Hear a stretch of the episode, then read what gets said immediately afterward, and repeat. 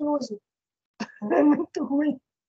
Também faz tempo que eu não uso Skype, mas é, eu tenho essa conta dele aí, é, foi só reativar. é, ninguém usa, na verdade. Então, a gente, a gente já vai começar, vou me apresentar aqui, depois você se apresenta. E aí, pessoal, bem-vindos Vidas Podcast, meu nome é Lourenço Fresato e hoje estamos aqui com o Daniel de Granville. Mano, aí se apresenta pro pessoal, fala quem você é e o que que faz. Bom, boa tarde. Eu sou Daniel de Granville. Eu sou biólogo de formação com pós-graduação em jornalismo científico, mas nos últimos anos eu tenho direcionado minha carreira para fotografia de natureza e operações é, turísticas, expedições é, voltadas para a natureza, principalmente para fotografia. Eu tenho uma empresa que, que eu trabalho com, com, com essas operações de, de roteiros especializados. É, que legal. Oi, me diz uma coisa, é, a maioria dos biólogos trabalham em conjunto com zoológicos ou não? Não, tem é, a biologia te abre uma, uma gama muito ampla né, de, de opções profissionais, desde o mais clássico campo, pesquisa com fauna, flora, ou com, ah, como você menciona, zoológicos, que trabalham às vezes em conjunto com veterinários, por exemplo, né? Até trabalhos mais voltados para a parte de biotecnologia, a parte de trabalho laboratorial mesmo, genética. Então, tem, tem biólogos que, que vão um pouco fora daquela, daquela noção que as pessoas às vezes têm do biólogo sempre estando em campo, estando no mato. Né? Tem biólogos que são profissionais que trabalham em, dentro de, de, quatro paredes num laboratório mesmo. Uhum. Eu, eu vi que tu tira muita foto de animal e tudo mais, né, mano?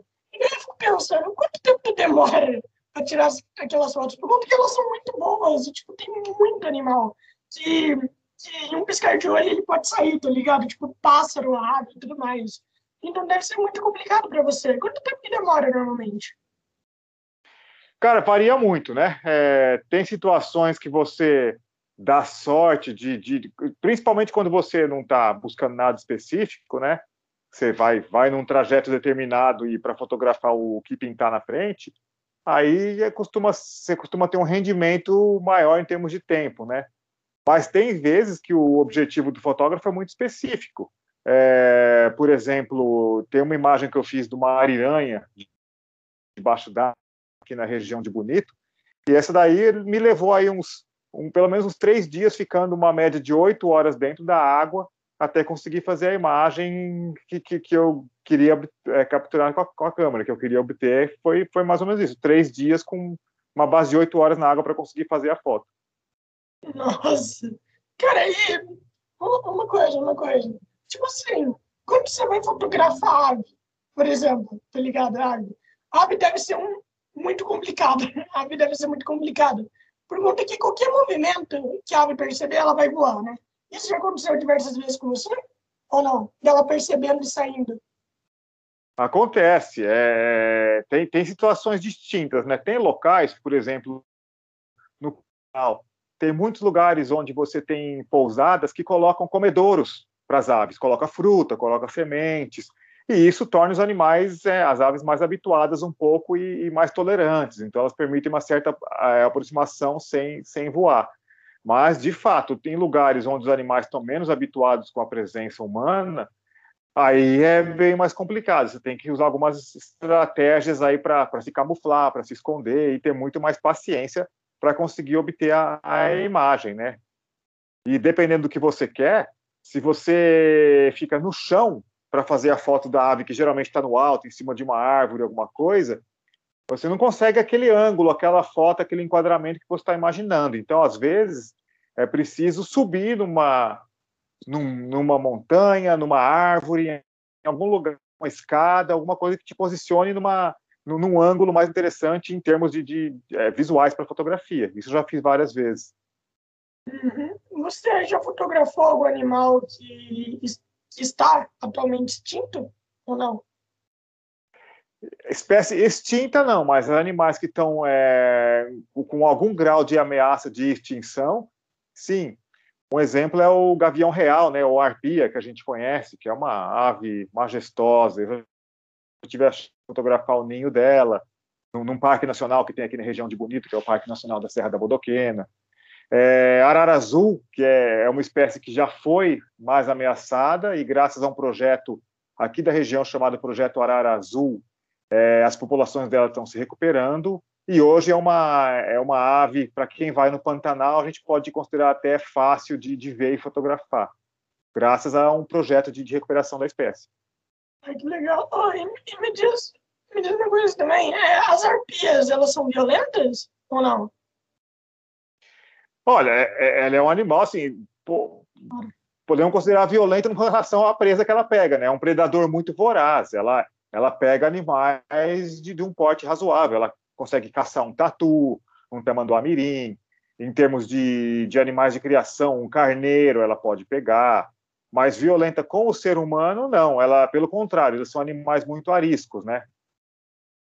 Então, uhum. a situação que eu te falei que eu, que eu fui a, a, a arquia, é, a gente teve que fazer um sistema de se camuflar muito bem, com aqueles esconderijos tal, chegar no local ainda antes de clarear o dia para poder se esconder sem que o animal perceba sua presença e ficar lá de plantão para fotografar. No caso, ela estava no ninho, né? Então o objetivo era fotografar isso. E aí uma coisa importante de falar é o seguinte, assim, os animais em geral, eles vão ser violentos quando eles se sentem perturbados ou ameaçados. Então, o grande segredo para você evitar qualquer risco de, de, de acidente com um animal silvestre é você respeitar o espaço do animal, respeitar o seu comportamento, né? Você não forçar a barra muito para cima do bicho. Uhum. E, por exemplo, vamos dizer que a gente vai ver um animal selvagem e tudo mais. Há um jeito de fazer o animal selvagem não se sentir tão ameaçado com a nossa presença? Ou não? Ele, ele não nos atacar de primeira vista, sabe? É isso que eu quis dizer obviamente ele vai atacar você quando, quando tiver. Então, não, não importa se você está se sentindo ameaçado ou não, ele vai te atacar de qualquer jeito. Então, o que eu estou falando é ele não te atacar de primeira vista, entende? Tem algum modo de fazer isso? Ou não? Olha, sim. É, a primeira coisa, por exemplo, se você encontra um animal que você quer fotografar, você é, é importante se posicionar sempre de uma maneira que o animal tenha um, uma rota de fuga. Se ele se sentir ameaçado, se você se aproximar demais, que o bicho tenha um, um lugar para escapar. Se você cerca um animal de maneira que ele não tem para onde fugir, nem para trás, nem para os lados, aí ele pode vir para cima de você, né, para fugir e se defender. Outra coisa também, animais, por exemplo, quando é uma mãe com cria, com filhotes, né, igual o ser humano, né, a, a mãe vai defender o, a sua cria, a sua prole. Então, aí são situações mais delicadas, você tem que ter um certo cuidado, porque o animal tende a ficar mais agressivo para se proteger. Então, por exemplo, se você encontra uma onça pintada com os seus filhotes, você tem que redobrar o seu cuidado e se afastar, não se aproximar, porque a chance aumenta dela querer te atacar para si própria e a, e a sua cria, né? Uhum. Pô, deve ser muito complicado, mano, tirar foto de, de, de bebê onça ou bebê leão. Deve ser muito complicado, mano. Imagina só, o leão já é agressivo, mano, para tirar foto dos filhos, então, cara. É, aí, o, o, especificamente da onça, né, tem a, uma região na divisa entre Mato Grosso do Sul e Mato Grosso, no Pantanal. É, uma, é um parque, chama Parque Estadual do Encontro das Águas. E hoje, quando você vê aquelas fotos espetaculares de onça pintada, praticamente a grande parte delas, pelo menos, é feita lá. E essas fotos são feitas todas dentro de um barco. Você está no barco e a onça está ou nadando ou no barranco do rio, você fica mais seguro nesse caso. E esse ano, muita gente está conseguindo fotografar onças com os filhotes. É, é, parece que elas estão se expondo mais esse ano, estão menos, com, com, menos medo das pessoas, dos barcos. Então, eu tenho, tenho, visto fotos espetaculares de colegas aí de onça pintada com filhote, mas essas fotos são feitas com o fotógrafo dentro do barco, né, com toda a segurança, e o animal fora. E tem, às vezes, também, no caso, igual você falou, leão, né, na África. Você vê umas fotos, às vezes, de leão com com lente grande angular, que é aquela lente que abre bastante, né, que você tem que estar próximo para pegar o animal. Aí tem alguns recursos, por exemplo, tem um sistema que chama-se armadilha fotográfica, que é um sistema de câmera que quando o animal passa, a câmera dispara automaticamente, não precisa ter ninguém lá presencialmente para disparar a câmera. E tem também, às vezes, até parece brinquedo de criança, alguns é tipo um tratorzinho de controle remoto, que se adapta a uma câmera fotográfica, e aí o, o, fotógrafo comanda aquilo, igual se fosse um controle de drone, mas no caso é na terra, né? Você dirige aquele caminhãozinho com controle remoto, com a câmera em cima, e ele se aproxima do, do, dos leões ou de outros animais que você quer fotografar. Uhum, mas os bichos não veem isso como uma ameaça? Por conta que, pô, é, pô, poderia, poderia muito bem ser um bichinho pequeno, né, mano? Cara, poderiam pensar isso. Não. É, acontece, às vezes eles fogem e tem umas cenas até muito engraçadas no que você vê no YouTube às vezes, que é, já vi essa cena que é uma, uma família de leões, tem os filhotes, né, os leõezinhos lá, e o fotógrafo aproxima a câmera com esse tratorzinho e o leãozinho fica todo curioso, ele vai lá e pega esse tratorzinho com a boca e carrega para longe para o meio do mato. Aí depois o fotógrafo tem que se virar para resgatar o equipamento dele. Ou, ou, nem resgata, ou nem resgata. Ou deixa. Ou, é, ou perde equipamento também.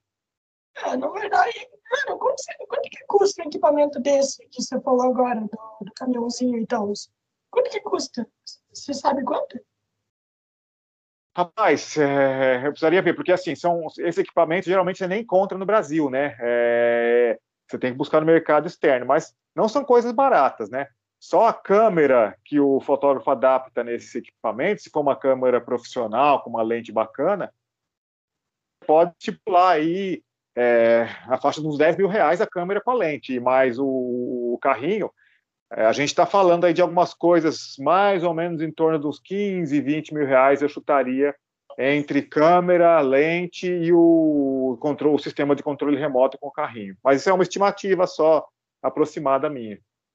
Meu Deus, nossa. E, esse, e o Safari é, pode ser considerado muito perigoso ou não? Não, de maneira alguma. É, a gente tem né, muitas atividades aqui na região onde eu moro, aqui de, no Pantanal, tudo, que são os safaris fotográficos, que a pessoa sai ou num veículo aberto, adaptado para observar os animais, ou do barco mesmo, que eu comentei contigo, né? E o, o risco baixíssimo. É porque é isso que eu te falei, essas, essas pousadas, essas fazendas aqui da região que oferecem os safaris, é, são operações muito profissionais, com muita preocupação com relação ao bem-estar dos animais, com, com respeito né, a, a, a que eu estava te falando, de espaço dos animais e tal. Então, o, o, é, é, é, um risco próximo de zero de acontecer alguma coisa, porque os animais estão sendo respeitados e não se sentem ameaçados, né? Uhum. Sim, sim. Até deixa eu comentar não, contigo uma coisa. Pode falar? Então, tem um projeto aqui em Mato Grosso do Sul, numa fazenda, é, chama Pousada Caimã. É, eu trabalhei alguns anos lá. E eles têm um projeto que chama On Safari. Eles adaptaram é, um sistema de, de exploração é, turística parecido com o que se faz na África. Então, o que aconteceu? Eles começaram, desde o início, com um caminhão de passeio, é, encontrar onças que estavam prenhas, as fêmeas grávidas, né? e ficaram acompanhando ela com caminhão ao longo das estradas, tudo. Depois que ela teve os filhotes, continuou se acompanhando com caminhão. Então, esses filhotes dela já nasceu, nasceram já é, é, com o caminhão passando perto deles, esse caminhão de passeio, caminhão de safari. Então, eles se uhum. habituaram a não enxergar esse veículo como uma ameaça. E isso é ótimo para observar e fotografar os animais. Interessante, mano. Os caras se acostumaram, mano. É da hora demais quando isso acontece, né, mano? Quando a gente consegue mostrar que a gente não é uma ameaça para eles. Claro, tem, tem muita gente que é, tem, tem, muita, tem muita gente que é ameaça para eles. Só que a galera que tá fazendo isso não é. E é da hora mostrar isso pros animais, né, mano? Que a gente não é totalmente uma ameaça assim. E me diz uma coisa, como você se tornou biólogo? Por que você se tornou biólogo também? Cara, eu assim, eu, eu acho que muito vem dos lugares que por pelas contingências da vida acabei morando desde criança, né? Desde que eu me conheço, é, é que eu não era tão criança que eu lembro de alguma coisa da minha vida, é, da minha infância, eu sempre morei em casas afastadas de, de, centros urbanos, assim. Eu poucas vezes na minha vida eu fiquei é, morando em um apartamento ou algum lugar mais urbano. Eu sempre morei em locais mais afastados e sempre tive essa, essa proximidade de, de animais, seja pássaros, seja insetos. Então, desde a minha infância, eu, eu, convivia com isso e acho que me trouxe o gosto pela, pela, por essa atividade aí, de, de, de estar sempre junto da natureza. E, É, não sei se você conhece, já ouviu falar pelo menos do Vale do Ribeiro Petar, que é aquele parque estadual do sul de São Paulo que tem as cavernas. É uma região muito bacana de Mata Atlântica. É uma região muito bacana de Mata Atlântica. E quando eu estava terminando o ensino médio, teve um professor da, de biologia, inclusive, que ele organizou uma viagem para os alunos para visitar esse parque, é o Parque Estadual Turístico do Alto Ribeira, que é o PETAR, que é na Mata Atlântica, e tem umas cavernas muito bonitas. E aí eu fui nessa viagem com alguns amigos, e aí que me virou a chavinha, foi aí que eu realmente decidi que o vestibular que eu ia dali alguns meses ia ser biologia, e daí não mudei mais de ideia. E, cara, e o que, que acontece nesse, nesse PETAR aí? O que, que, o que, que acontece? que, que te fez falar, pô, mano, eu quero ser biólogo, tá ligado? O que que fez você falar, pô, eu quero ser biólogo? E, e é gigante lá ou não? É, o, o que é interessante, assim, o, o Petar fica numa das, das principais, das áreas mai, maiores áreas de Mata Atlântica, a maior área contínua de Mata Atlântica remanescente do Brasil. Então, pega lá o, o sul de São Paulo, pega uma parte do Paraná, tem uma, é uma sequência de unidades de conservação de, de, de, de áreas de, de, proteção ambiental que formam um contínuo muito grande de Mata Atlântica. Então, é uma floresta bem conservada, muito exuberante, é encantador, né? E quando você caminha naquelas trilhas com aquela toda aquela abundância de, de vegetação da Mata Atlântica e, e, vida selvagem e de repente entra numa caverna espetacular e aquilo mexe muito com você, né? Aquilo lá é muito fascinante. Uhum. E, cara, me diz, me diz uma coisa, me diz uma coisa. É, como que funciona a faculdade de biologia? Vocês apenas pegam livros ou vocês mexem em animais, etc? A, a, biologia é um campo muito abrangente, né? A gente estava comentando no começo das possibilidades uhum, de biólogo.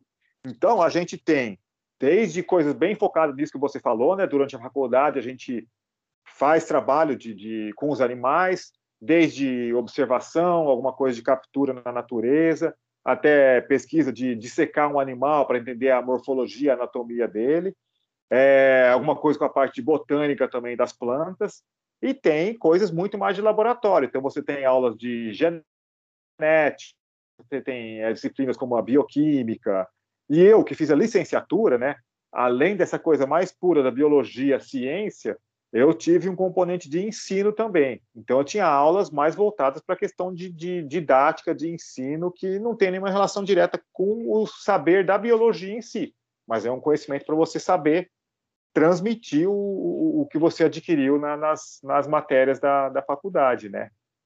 Uhum. E ser, ser jornalista científico e tudo mais, né? Qual é é, mano, daí me diz uma coisa, por que você se tornou jornalista científico? Por quê? E como você chegou a isso?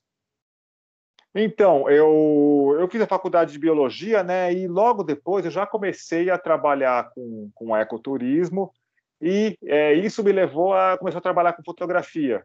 Eu, alguns anos depois da faculdade, quando eu vim aqui para, eu sou de Ribeirão Preto, eu sou do interior de São Paulo, né? Você é daqui? Mas eu me formei em Ribeirão Preto, sou, sou daí de perto, é, sou de Ribeirão. Quando eu me formei né, em Ribeirão, alguns anos depois, eu vim, eu fui convidado para trabalhar numa pousada aqui de Mato Grosso do Sul, nessa pousada que eu te falei do projeto On Safari, na pousada Caimã. E eu comecei a trabalhar com ecoturismo e comecei a guiar muitos fotógrafos de, de natureza, do mundo inteiro. E aí eu comecei a desenvolver esse gosto pela fotografia. Daí, conforme eu comecei a levar a fotografia mais a sério, sendo biólogo de formação e tendo essa atividade da fotografia como uma atividade se tornando cada vez mais profissional, eu imaginei, eu sempre gostei muito de escrever, eu sempre gostei que as minhas fotos fossem acompanhadas de alguma informação adicional. Então eu imaginei que realmente, tendo a formação de biologia e o trabalho como fotógrafo, o que faltava para me complementar profissionalmente seria um, um, uma formação na área mais voltada para a escrita, para o jornalismo. Então a minha ideia foi associar o conhecimento de biologia e de fotografia com o conhecimento jornalístico para poder é, ter, ter, ter uma, uma, uma, formação muito completa que me permitisse, durante uma expedição, tanto conhecer o, o que eu estava fotografando, né, pela fotografia, fotografar isso e saber transmitir para palavras além do que a foto em si mostrava. né, escrever é, artigos, escrever matérias sobre, sobre fotografia de natureza e sobre natureza em geral. Então, esse foi meu objetivo ao fazer a pós em jornalismo científico, que foi aí em São Paulo, inclusive, foi na Unicamp que eu fiz. Uhum. Ah, mano, a Unicamp é incrível. A Unicamp é muito boa, mano. A Unicamp é muito boa. E, mano, é, você trabalha, você conhece bastante de inseto, não conhece? Sim, é, é não é o meu forte, né? É, quando até eu, eu voltando para a questão do, do PETAR, que eu te falei que é uma área contínua de reservas ambientais, quando eu fiz meu bacharelado na faculdade, na biologia, ou seja, uma, uma especialização, vamos dizer assim, que eu fiz para completar o bacharelado, o meu trabalho, a minha monografia foi numa dessas áreas de reserva, junto do PETAR, que chama-se hoje em dia o Parque Estadual de Intervales. E lá, a, é, o meu trabalho era com uma equipe que estava fazendo uma, uma, pesquisa com os mamíferos dessa, dessa reserva. E eu, especificamente, mais um colega, trabalhávamos com os morcegos. Então, o nosso trabalho, o meu trabalho, onde eu, onde eu me aprofundei mais na biologia, foi no campo dos morcegos.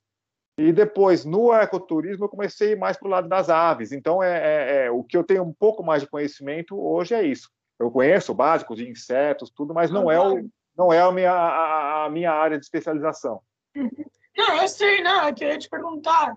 É, eu ia te perguntar se você sabe qual é a função dos mosquitos se os mosquitos têm alguma função na natureza, alguma coisa do tipo. Cara, é assim, é, tudo acaba tendo. Então, eles, aliás, enquanto está falando, está cheio de mosquito aqui em volta, porque eu estou com a janela aberta aqui e, e, e, com essa chuva que deu. Mas, assim, apesar de eles serem é, um, incômodo para a gente, né, é, tem muitos animais, muitos, principalmente aves, que a gente estava falando, que se alimentam né, dos, dos mosquitos, muitos insetos, é, muitos é, anfíbios como pererecas, né, que comem é, mosquitos também, e alguns animais aquáticos, os peixes, por exemplo, às vezes comem as, as larvas dos mosquitos, né?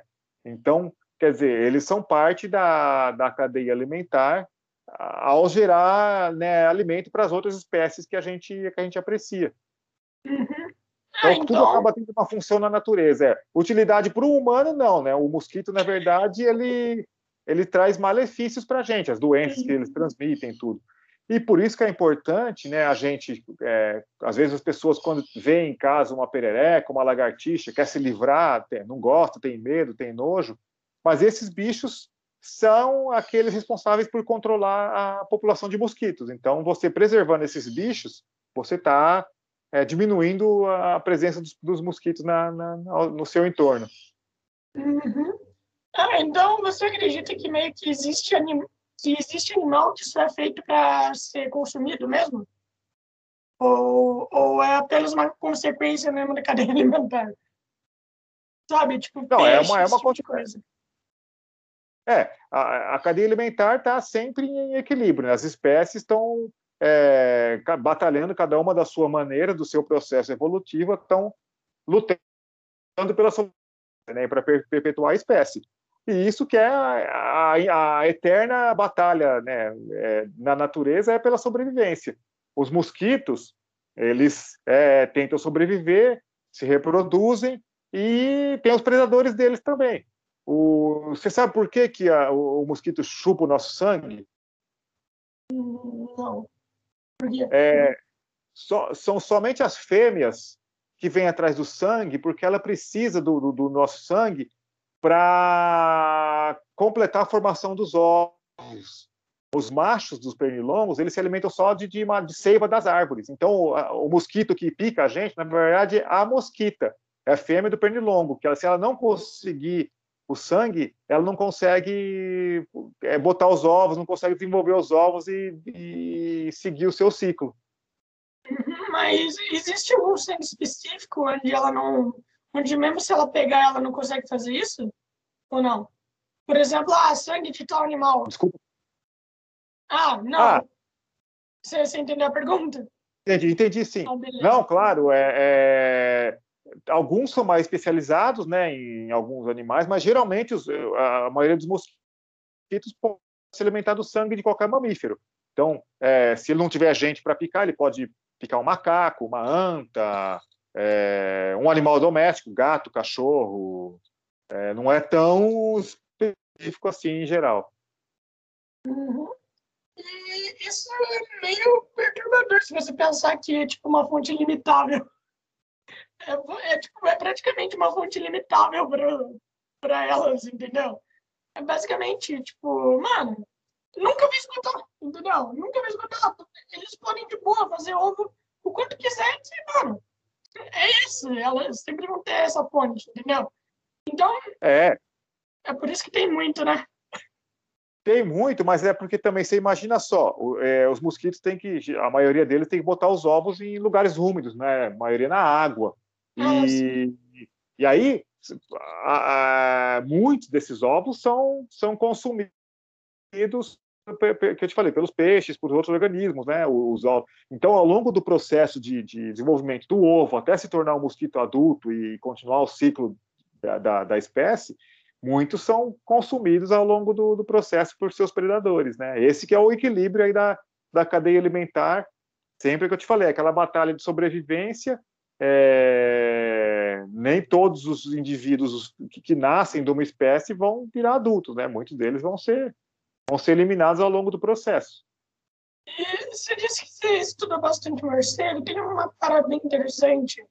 É, tem, tem morcego que chupa sangue de animal? Por conta que eu já tinha escutado sobre isso, sobre morcego que chupava sangue de animal, mas eu não me lembro qual que é. Isso tem mesmo? Tem, tem. É, na realidade, o termo chupar a gente usa popularmente, é, acho que por causa, por causa de, do Conde Drácula, do vampiro e tal. Ele, não, não, é assim, é, tecnicamente, para o biólogo, ele não, ele não chupa porque ele, ele bebe, ele lambe o sangue. Então, o morcego hematófago, que a gente fala, que é o que se alimenta de sangue, ele faz uma, uma ele dá uma mordidinha no, no bicho, né, algum lugar bem vascularizado que sai sangue fácil e começa a lamber o sangue que escorre. No Brasil, a gente tem três tipos diferentes de morcegos que se alimentam de sangue, né? E muito raramente acontece ataque com humanos. Os animais que eles mais atacam são é, é, cavalos, né? O gado, galinha, ou animais silvestres também, capivara, anta, é, mas são três tipos de morcegos no Brasil que tem que, que se alimentam de sangue. E a maioria dos morcegos que a gente tem se alimenta de outras fontes, né? por exemplo, insetos, também como os mosquitos que a gente estava falando agora há pouco. Tem morcegos que se alimentam de frutos, é, outros que se alimentam de, do, do néctar das flores, alguns se alimentam de peixes e todos têm um papel muito importante na, na, na cadeia alimentar aí, porque, por exemplo, né, o, esse que se alimenta de fruto dispersa sementes da, das, das, das espécies né, das árvores, das plantas em geral. Esse que come néctar, ele distribui o pólen das flores por entre diferentes flores. Então, cada um tem o seu, a sua função aí no, no uhum. ambiente. E a maioria dos morcegos, eles saem de noite, né? Para caçar, alguma coisa do tipo. Mas tem morcego que, que caça de dia também? Ou não? No, na, aqui na, na, América, não. Né? Os morcegos todos aqui saem naquele crepúsculo, fim de tarde, né? É... Mas tem alguns lugares na Austrália e outros países, outros lugares também no, no, né, em outros continentes, que tem um outro grupo de morcegos que são, a gente chama popular raposas voadoras, porque eles são morcegos enormes, do tamanho de um cachorro. E esses, alguns ficam, tem, tem um pouco de atividade mais diurna, assim, mas você, vê eles durante o dia, mas é, é não são 100% diurnos, a maioria dos morcegos são mesmo de, de comportamento noturno. Uhum. E você, você tem alguma especialidade em animal aquático também, ou não? Não, só mesmo a questão de fotografia, né? Porque aqui, a região que eu moro, de Bonito, é famosa mundialmente pela, pela transparência das águas, né? pela transparência e a diversidade de, de vida aquática. Então, eu acabo usando, fazendo bastante fotografias aqui na região para registrar tanto a ariranha que eu comentei contigo, como peixes, sucuris, os animais que a gente pode encontrar dentro da água, que, que é que ainda é um ambiente, assim, em termos de fotografia subaquática, menos conhecido e explorado do que, por exemplo, a fotografia subaquática feita em ambiente marinho, né, em água salgada. Uhum. E me diz uma coisa, qual é o inseto ou o animal mais perigoso que tem, tá ligado? É, os animais pequenos, tá? Não, não é leão, esse tipo de coisa, né? Só animal pequeno mesmo. Quais, quais que são? Desculpa, os mais o quê? Cortou a palavra que você ah, perguntou. Os animais mais perigosos. Eu estou falando os animais pequenos, não animal tipo leão ou tigre. Animal pequeno, mais, mais perigoso. Tá. Tem isso? Ó, é, quando é, eu comentei contigo que eu fiz a minha, o meu bacharelado com os Sim. morcegos lá na, nessa intervalos, né? E a gente uhum. saía muito com os mateiros, né? Os, os guias locais, que são pessoas que cresceram a vida toda lá. E quando você pergunta para eles o que, que ele tem mais medo na floresta, né? Se é da onça, é, geralmente eles têm medo de abelhas e vespas, né? Porque são animais que vivem em, em, em grupos enormes tem um veneno bastante poderoso, principalmente se você tiver alguma hipersensibilidade, alguma alergia, e, e, é um, animal muito difícil de você fugir, de você escapar, né? Sei lá, de uma onça, você sai correndo, faz alguma coisa, dá um jeito, de, às vezes, de fugir. Agora, fugir do enxame de abelhas, por exemplo, com milhares de, de desses insetos, é, já é mais difícil, né? E, e, tem uma picada poderosa. Então, a abelha, marimbondo, é o, o pessoal do mato teme bastante, respeita bastante esses bichos. E é muito difícil de ver às vezes, né? Às vezes você está com um facão cortando folhas numa picada na mata, sem querer você bate o seu facão numa, numa cachopa, né? Num ninho de, de vespa ou de marimbondo. Então o pessoal teme bastante esses insetos, que são minúsculos, mas tem um, um poder aí, um veneno muito, muito forte, muito poderoso.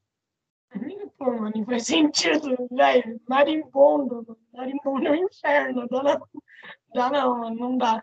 E a outra coisa, mano, é que, tipo assim, e também tem muita gente que morre, né? É picado por enxame de abelha e tudo mais. Tem muita gente que morre por ano, né?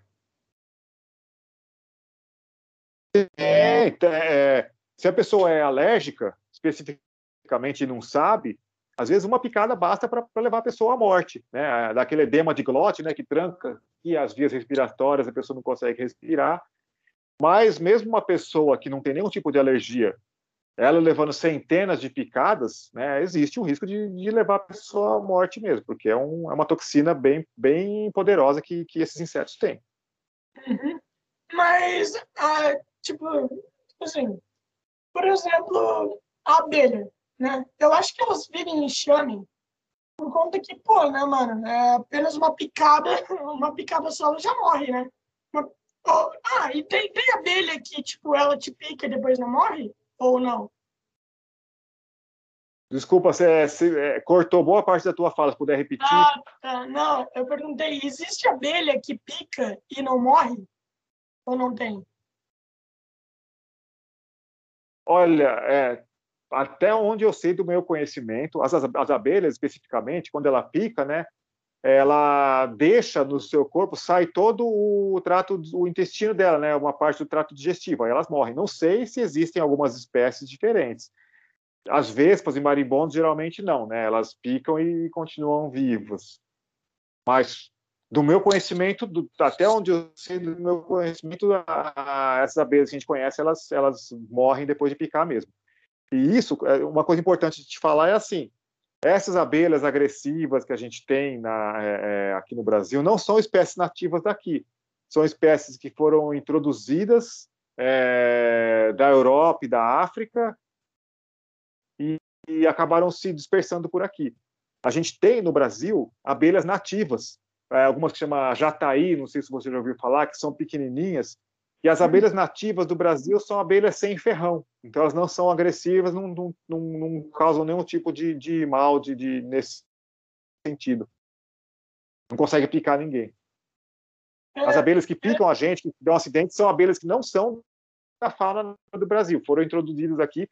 A história que eu sei, eu não, eu não lembro exatamente a, a época, mas foi mais ou menos, se não me engano, na década de 1960, mais ou menos, que um enxame de abelhas é, africanas ou europeias, não lembro exatamente, que era num centro de pesquisa e escaparam acidentalmente do centro de pesquisa. E essa foi a responsável pela colonização do Brasil inteiro com essas espécies de, de abelhas exóticas. Se deram muito bem no ambiente e se dispersaram, mas originalmente elas não são abelhas que são nativas do Brasil, como essas que, que não têm veneno que eu comentei contigo. Uhum. É, cara, você já viu aquelas abelhas gigantes dos Estados Unidos? Mano, aquilo assusta. Aquilo realmente assusta. Você, já viu? É, eu vi algumas coisas já assim. A gente tem no Brasil algumas, não é bem abelha, mas vamos dizer, são próximas, que são a gente chama uma mangaba, né, que é uma grandona, assim, só que é solitária, ela não é de, de, de enxame, né? Pô, mamangaba é horrível, mano. Lá na casa da minha avó tinha um buraco cheio de mamangaba. Tipo, no tijolo, assim. Nossa. Tá com vários? É, com vários, mano. Tinha um ninho lá no tijolo. Lá. Ah, ah, eu achei que elas ficassem mais solitárias. Eu nunca vi de, de, de agrupado assim. Não, não, é, tipo, elas ficavam em grupo lá, tá ligado? É, tinha um ninho lá, era horrível, mano. Era horrível, horrível. Meu Deus do céu. Até por conta, né, mano, que, pô, você pode se ferrar muito se tu for picado por elas. Pode se ferrar bastante. E. Tem que ter cuidado. É, a mamangaba, ela é mais perigosa que a, que a mariposa, ou não? Que mariposa, fala? É. É, mariposa não, não tem, assim, é, é... Sim, veneno, não, nada. Assim, eu errei, eu errei, eu errei. É do que marimbondo.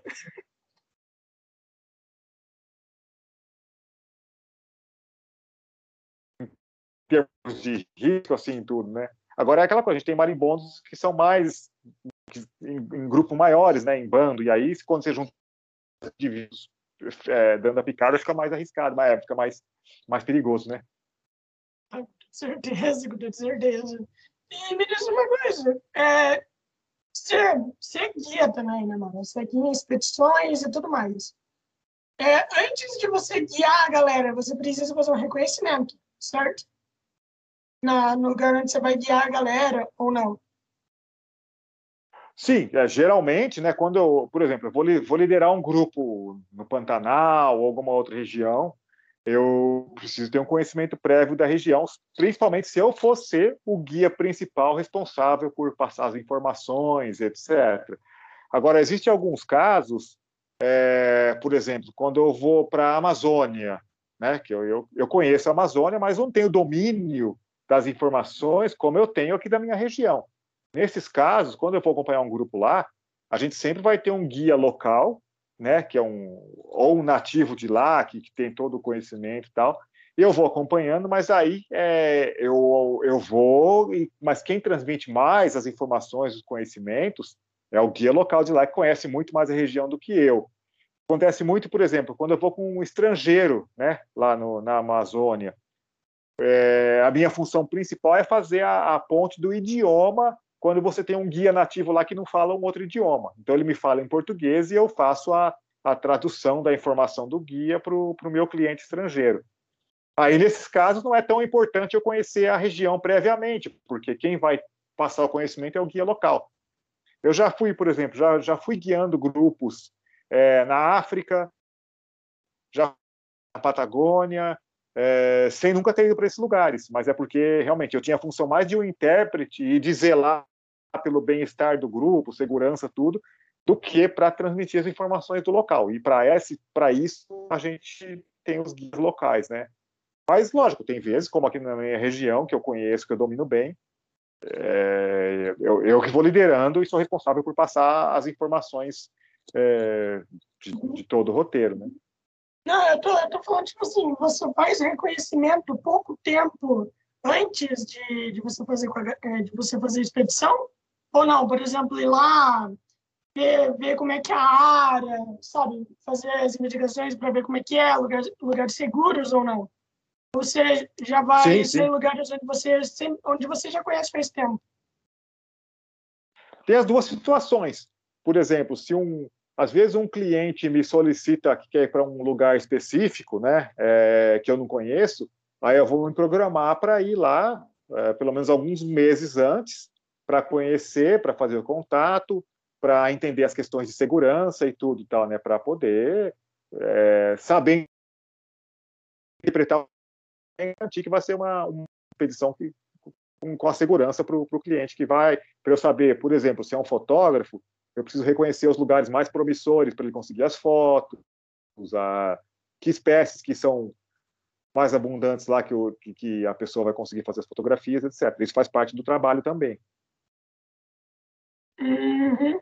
E, cara, me, me, fala, me fala uma coisa, me fala uma coisa. Qual foi o lugar mais perigoso que você já foi? Mais perigoso? Daniel. Cara, tá ouvindo é, aí? Perigoso. Tô, tô ouvindo, tô ouvindo. Tá. Eu, assim, é difícil dizer um, um lugar, né? O que acontece, é, isso, isso é interessante, porque a gente, às vezes, a gente associa a, a, os perigos da fotografia de natureza ao ambiente natural, aos animais em si, né? Mas às vezes o perigo não está aí, o perigo está na, na, na, maneira que você precisa se posicionar e se deslocar para conseguir as fotos.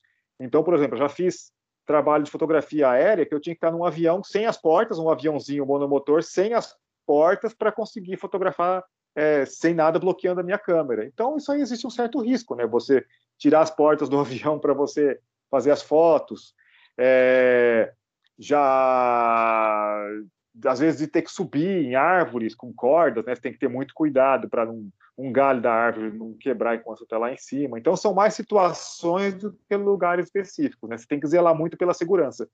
Eu gosto de falar que nenhuma, nenhum tipo de foto, nada, justifica você correr riscos desnecessários. É preferível não conseguir fazer a foto do que você é, é, tentar uma coisa que coloque você em risco ou o animal que você vai retratar em risco, né? Uhum. Mas nunca tive uma situação de perigo assim que eu falasse, poxa, é, esse lugar é muito perigoso. Tá? Eu prefiro nem ir me informar antecipadamente para não correr risco desnecessário. Hum. Ah, aliás, mano, uma foto sua, uma foto sua que, pô, incrível, que era você dentro da água e tirando foto de uma sucuri tá ligado? E, mano. Sim, sim. e, e, como é que foi isso? Você não ficou com medo? Tipo, a, a, a cobra é gigante. O bicho é gigante, mano. Você não ficou com medo? Até por conta que, pô, dentro da água, né? Você vai estar tá mais lento. Né? Você vai estar tá é. mais lento.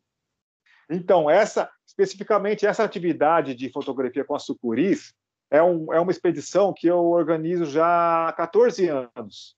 É, desde 2007, 2008, quando eu tive um primeiro cliente que, que falou que queria fazer fotografia da sucuri embaixo d'água, eu comecei a me informar, pesquisar, né, para saber a possibilidade e quais os riscos, os perigos, as possibilidades também de não de te fazer sem sem é, prejudicar o animal, né? E aí a gente vai desenvolvendo um roteiro com todos os protocolos de segurança, tudo. E eu nunca tive medo, cara, porque desde o começo é, eu sempre fui muito cauteloso e sempre para os meus clientes deixei muito claras algumas regras de, de, de, segurança que tem que ser cumpridas, senão a gente cancela a atividade imediatamente. Então, por exemplo, ninguém toca no animal, ninguém põe a mão na sucuri, ninguém agarra a sucuri, né? Isso é uma, é uma regra de ouro durante esses mergulhos. E a gente sabe, né, é, pelo, pelo comportamento movimento corporal do bicho, se ele está se incomodando ou não. E, é, e essa, aquela sucuri, as sucuris é, maiores são as fêmeas, tá? os machos são bem menores. E as fêmeas, elas, tranquilas, e quanto maiores elas são, mais calmas, é, mais calmo é o indivíduo. Provavelmente porque ela sabe que não tem nenhum inimigo, nenhum predador, né? Então, realmente, por incrível que pareça, são animais muito calmos. Nesses 14 anos, eu nunca tive uma situação que eu senti medo, que eu senti ameaçado, é, ou que um cliente meu tivesse correndo um risco de estar perto da sucuri. Claro, porque, de novo, eu te falei aquilo no começo, de respeitar o espaço de fuga do animal, é, você não, não, não ficar tocando, não agarrar o bicho, você sempre respeita e, e, e dá espaço para ela se, se, se, se, locomover se precisar tal e se a gente sente que às vezes ela está com algum aspecto de que ela está já um pouco incomodada a gente pega vai embora e deixa o bicho em paz. Isso é fundamental. Uhum. é mas a foto que eu vi tipo tu colocou basicamente a câmera na frente dela mano. Tu não ficou com medo? Por conta que pô ela poderia se sentir ameaçada não poderia? Não mas aquilo que acontece aquela imagem o fotógrafo está parado. Então o que acontece? Ele vê a sucuri vindo né, a dois metros dele, mais ou menos, que aí ele se posiciona e para, fica paradinho com a câmera. A sucuri vem, para investigar, ela vem tipo entender o que é aquele negócio na frente dela que ela nunca viu, né? Que aquelas câmeras fotográficas subaquáticas têm uma cúpula na frente, um domo de vidro, que é uma coisa nova, né?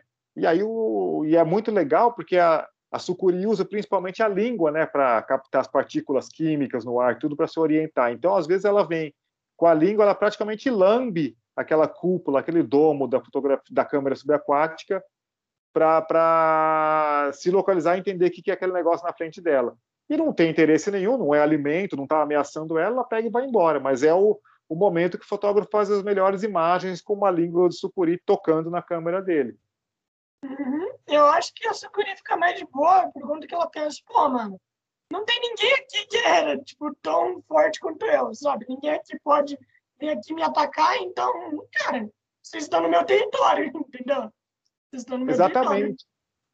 E outra coisa, a sucuri, quando ela quer se alimentar, que ela está com fome, ela não vai ficar se expondo assim, é, é, visível. Ela fica escondidinha, né, de, de, de, na moita lá, só esperando algum animal passar, que não veja ela, ela vai, ataca e pega. Então, quando ela está tão visível, igual naquela foto, ela não está atrás de alimento, senão ela estaria escondida. Né? Então, ela não vai ah, ela não vai atacar o fotógrafo e querer comer o fotógrafo, não. Ela está lá só fazendo o seu deslocamento normal. Teve, teve algum animal onde você se sentiu ameaçado por ele? Ou não? Não, não, é por causa disso mesmo, porque a gente, eu sempre assim, eu tenho como primeiro lugar respeitar a minha segurança e a segurança do animal que eu estou fotografando. Então, é, fazendo isso, né, você não, não, não, não tem motivo para ter medo. É, não, não, pode abusar do bicho, nem abusar da, da sorte, nem da, das, das suas próprias limitações, né? Porque por mais que você esteja lá, ainda tudo é sorte, né, mano? Ainda tudo é sorte. Tipo, não é porque o animal tá bonzinho, não, é sorte, pô. É sorte. Tipo, por exemplo, tu fotografar um leão. Mano, se o leão tiver de boa, você tá sendo sortudo demais. Não é todo dia que o leão tá assim. Eu acho que acho que é isso, pelo menos, né, mano? Eu acho que tudo, tudo é sorte também, né? Tudo é, é. pegar o momento exato que o animal tá de boa.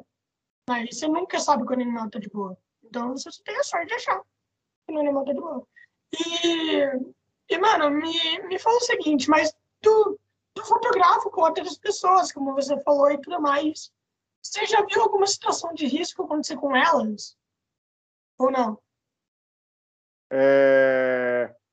Não, o, o, que acontece em situação é engraçado. O que acontece em situação de risco é, tipo, às vezes a pessoa fica tão, tão empolgada olhando pela câmera que ela não, não, não, não presta atenção no entorno, né? Ela, ela tropeça, pisa num buraco, cai no chão, porque ela não está prestando atenção onde está andando, porque está tão é, é, fascinada de estar tá vendo e fotografando um bicho que ela esquece, fica tão extasiada que ela esquece o que acontece ao redor. É aí que a gente tem que ter, ter cuidado mesmo da segurança da pessoa, não porque o bicho vai atacar, mas porque ela não está cuidando do, do, seu entorno, né? ela está muito concentrada numa coisa só. Uhum. Uma, deixa eu te contar uma coisa interessante. É, esse negócio das sucuris, né? Eu já tive dois casos em anos diferentes de clientes que vieram fazer a expedição da sucuri, é, mergulharam com os bichos, fizeram as fotos, foram embora sem nenhum tipo de incidente, nenhum tipo de, de risco, nada, nada. E alguns meses depois, é, a gente trocando ideia, trocando mensagem, os caras é, foram dois casos isolados, mas muito parecidos. Fala, Daniel, eu, é, acho que você não está sabendo, mas poucas semanas depois que eu voltei aí do Brasil, que eu fui mergulhar com a sucuris, eu estava andando de bicicleta aqui na, num parque na minha cidade e sofri uma queda, sofri um acidente grave com a bicicleta, andando de bike numa, num, em Nova York, entendeu? Num centro urbano. Então, é, é, enganoso a gente ter aquela, aquela ideia de que a mata ou a floresta, a natureza é um lugar perigoso, porque essas pessoas vieram para cá com, com toda a segurança que a gente propicia é, elas ficam mais zelosas com a sua segurança, talvez, quando estão num ambiente diferente. E aí, quando eu estava fazendo uma atividade trivial num grande centro urbano, que é dar um rolê de bike, a pessoa se machucou, se acidentou gravemente. É, talvez porque a gente baixa a guarda, né? A gente tá muito, fica muito confiante no, no, no ambiente urbano, então acho que nunca vai acontecer nada. E isso é uma, é uma, é uma coisa importante também. A gente nunca pode é, baixar a guarda e esquecer dos protocolos de segurança quando você está tá no mato, na natureza, fotografando. Tem que uhum. sempre tá, ter aquela consciência de que você tem que respeitar, porque é um ambiente alheio à sua, à sua realidade na maior parte do tempo. Qual animal que você sonha em fotografar? Por exemplo, urso. Entende? Pô, urso deve ser incrível fotografar um urso, né? É, eu, eu, um dos bichos que eu tenho que eu gostaria muito de ver e fotografar são aqueles morcegos que eu te falei agora há pouco, das raposas voadoras, que são aqueles enormes morcegos que tem na Austrália e em outros países também. Esse eu gostaria muito de ver. E aqueles lêmures que tem em Madagascar, que é um bicho com um olho grandão tal, eu queria bastante. Pô, é incrível, mano. Os lêmures são lindos. Pô, mas, é. tu, mas tu já fotografou marsupial também, né? Ah, o, o, aqui no Brasil, né, a gente tem os gambás, né? O gambá é um marsupial. Agora, o marsupial clássico, o canguru, tudo nunca fotografei. Nunca fui para a Austrália tal, nunca tive nem. Ah, acho que eu nunca vi nem zoológico canguru, pelo que eu me lembro. Eu, eu vi, mas eu vi no zoológico do Chile. Eu morei no Chile por um ano, daí eu vi lá. É, mas o, lá. o, o nosso gambá, que é aquele né, que a gente às vezes é, aparece nas cidades, tudo que é, carrega os filhotinhos nas costas, o gambá é um marsupial. Uma fase do desenvolvimento dos filhotes é numa bolsa dentro da, da uma dobra de uma bolsa na barriga da mãe. Mas não é aquele clássico marsupial grande igual o canguru, mas são parentes. Uhum. Mas eu acho que tu já fotografou um animal que estava em Madagascar, né? Que aquele que parece um gambá é branco e tem os olhos grandes, que eu esqueci o nome agora. É, não, não, nunca. Infelizmente, ainda não. Um dia eu vou. Infelizmente, não. Não? Pô, mas, pô, mas aquele bichinho é incrível. aquele bichinho é muito fofo. E, e cara, e fala pro pessoal o que, que seria um marsupial, para quem tá ouvindo e não sabe o que é. Então explica para elas o que, que é um marsupial. É, marsupial é um, é um grupo de mamíferos, né?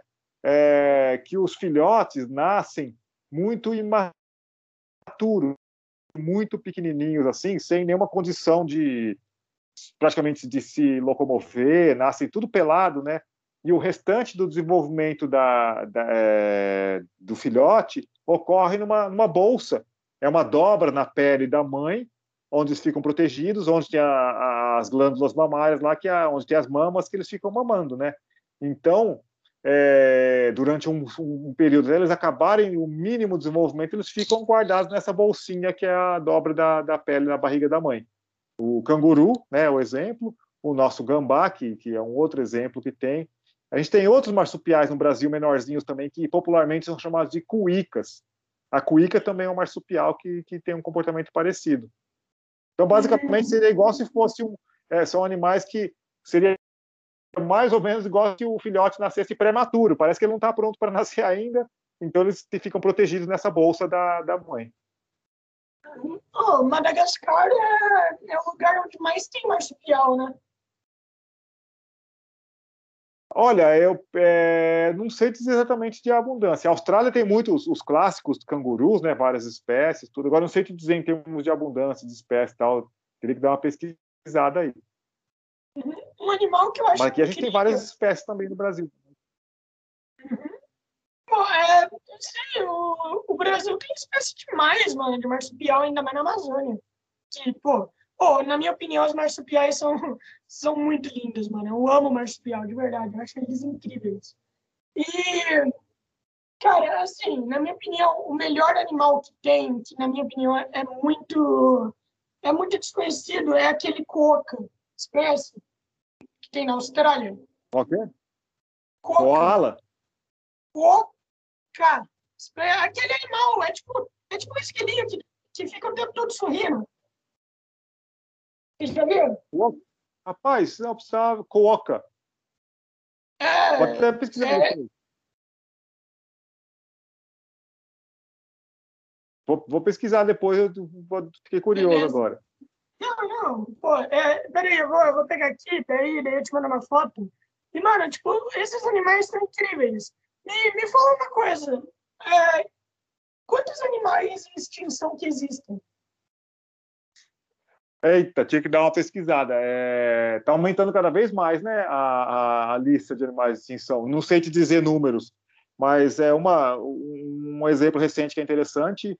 Não sei se você viu nos Estados Unidos uma espécie de pica-pau que foi que inspirou o pica-pau do desenho animado. Foi há poucas semanas atrás declarado oficialmente extinto. Então, isso é uma lástima, ah, realmente o, o, ritmo de extinção das espécies. Agora eu não sei de cabeça, eu não sei quantidade de espécies, então, mas eu só sei dizer que a, o ritmo de extinção né, e de, espécies entrando em listas de espécies ameaçadas vai estar tá aumentando, né? Uhum. É, infelizmente, né, mano? Acho, acho que recentemente um dos maiores rinocerontes brancos morreram também. É, mano. É, é e... eu, eu, vou te mandar uma foto aqui do animal, mas vai falando aí. E, você, Viu? E uma coisa é, importante também que às vezes é, é, muito difícil você. Ah, olha aí, tá. É bonitinho mesmo, hein? Muito lindo, né? Eu vou pesquisar mais sobre ele. Mas o, uma coisa interessante é assim: a gente às vezes não dá conta de estudar na Amazônia, por exemplo, a diversidade, todas as espécies que existem. Então, tem animais que estão se extinguindo que às vezes a ciência nem tomou conhecimento, nem conseguiu estudar, catalogar, e esse animal é, desaparece antes de, de, de ter sido é, é, estudado pela ciência, conhecido, qual é a função dele, o papel dele, a importância dele, né? Uhum. Cara, eu acho que acho que os animais que a gente deveria muito, é, tipo assim, pesquisar e tudo mais, é tudo os animais que estão na água, tá ligado? Os animais aquáticos. Por conta que tem muito animal aquático que a gente não faz ideia que exista. Tem muito, muito, muito, muito. Eu acredito que na Terra a gente já tenha catalogado quase todo. Né?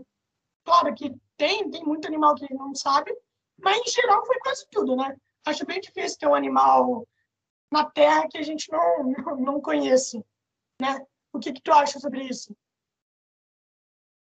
Não, tem algumas coisas que a gente não conhece você estava falando de insetos, principalmente quando chegam nos insetos, ou até vira e mexe, você ouve falar, ah, descobriu uma espécie nova de roedor, ou de primata na Amazônia, né? primata do grupo dos macacos, tudo.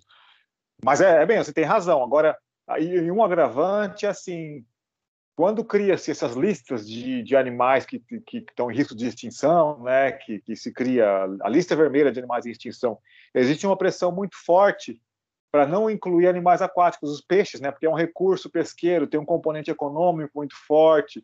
Isso é uma, isso é uma crítica que se tem é, é, por parte do, dos, dos, dos especialistas, dos cientistas, que às vezes você parece que tolera um pouco mais, é um pouco menos rígido na, na preservação das espécies aquáticas, principalmente marinhas, com relação a espécies terrestres. Uhum. Tipo, mano, mano, mas a caça de animal marinho é maior do que a caça de animal na terra, não é? A caça? É, a caça que eu quero dizer, é, tipo, o, caça, essa... pesca. Pesca tal, aham. Não, que eu sei se é recurso pesqueiro, né? É, toneladas que se tira de peixe, de crustáceos, é, enfim. Realmente são eles. É, é você tem uma pressão muito maior Brasil, por exemplo, é proibido você caçar qualquer espécie terrestre nativa, né? É, mas os peixes não, não, não, não entram. Tem alguns lugares, né, principalmente em, em água doce, é, no Pantanal e outras é, bacias hidrográficas, onde você não pode pescar durante algumas épocas do ano, é, em função da, do período de reprodução, que é o defeso, que é a piracema que a gente chama. Mas é o único mecanismo de proteção. É, fora isso, geralmente as espécies são liberadas para pesca. Tem alguns com cotas de limite que você pode pescar, mas é bem menos rigoroso do que é com, com os animais terrestres, né? Isso você tem razão. Mano, é, a gente já tá aqui com uma hora, tudo bem se a gente sabe. Que eu não sei se você vai ter que sair mais cedo ou não. Por isso que eu sempre falo isso. Não, claro. É, a gente pode sempre voltar a se falar sobre alguma outra ideia aí, mas muito bacana. É legal poder é, contribuir, passar um pouco dessa questão de conhecimento, tudo. Depois eu quero quero ver o resultado aí do nosso do nosso papo. Claro, mano, mano, e foi incrível falar com você, tá? E eu, sei, eu sei que foi um pouquinho complicado para você. Eu sei que foi um pouquinho complicado e tal, então, mano, muito obrigado por ter aceito. É sempre bom conversar com alguém sobre animais, até porque é uma coisa interessante, né, mano? Muita gente não conhece nada sobre animais, na verdade. Não, claro, foi um prazerzão importante, assim, eu só para finalizar, né, que eu te falei, eu, eu organizo expedições fotográficas, eu trabalho como fotógrafo e eu também faço, é, dou cursos de fotografia, né, é, para quem está começando, quem nunca fotografou na vida, que quer começar a aprender ou sabe muito pouco. E dessas atividades todas, de guiar grupos, é, de organizar expedições de mergulho, uma das coisas que eu mais gosto realmente é ensinar fotografia, compartilhar conhecimentos. Então, isso que a gente está fazendo aqui, não é, eu não estou falando tão específico sobre fotografia, mas eu estou contigo compartilhando e difundindo conhecimentos. Isso é uma das coisas que eu mais gosto de fazer na minha atividade profissional. Então, para mim, é um, foi um prazerzão aí poder compartilhar um pouco de tempo com você, com o pessoal que escuta o, o podcast aí. Fico à disposição aí para uma, uma próxima oportunidade. Ainda bem que deu certo hoje, depois do temporal aí da gente falar. Ainda bem, pô, ainda bem. Pô, mas o temporal aí deve ter, deve ter sido muito brabo, mano. Meu Deus, pra, pra fazer o que fez, né, mano? Meu Deus do céu. E, cara, e assim, divulga suas redes sociais, mano, pra galera te seguir e tudo mais. Divulga o que você quiser. Claro, eu agradeço também. E assim que você é. tiver. Quando, quando que você vai publicar o podcast? Você é, tem ideia? Eu tenho, mas peraí, é só é para você falar. A galera que vem aqui no final ah. sempre fala. Tá, não, claro.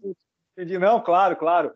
É, hoje o que eu tenho mais, mais ativo com a questão de fotos, tudo, é o Instagram, que é arroba Daniel de Granville, com dois L's, né? É, esse, aí, a partir de lá tem contato, tem o meu site, aí a pessoa entrando no Instagram vai achar o, o link para o nosso site, Aí tem mais informação das expedições, dos cursos, etc. Mas só é o arroba Daniel de Granville, com dois L's, é lá é o, o canal de entrada para me encontrar nas redes sociais, para trocar ideia, etc. E eu devo postar amanhã ao meio-dia.